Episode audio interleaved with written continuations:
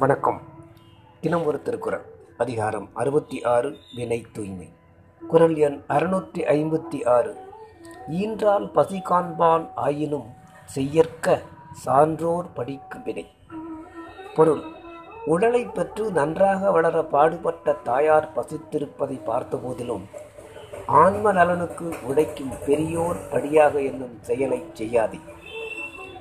விளக்கம் உடலை பெற்றெடுத்து பேணி வளர்த்தமையால் தாயாருக்கு செய்ய வேண்டிய கடமைகளை செய்தல் வேண்டும். அதற்காக பெரியோர்கள் படிக்கும்படியான செயலை செய்தல் கூடாது. ஏனென்றால் பெரியோர்கள் அறிவு வளர்ச்சி அடையவும் ஆன்ம வளர்ச்சியடையவும் பாடுபடுகிறார்கள் ஆவார்கள்.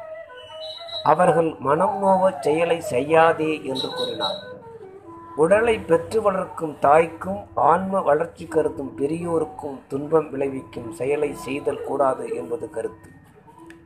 தீச்செயலை எக்காரணத்தாலும் செய்து விடல் கூடாது என்பதே உட்பொருள்.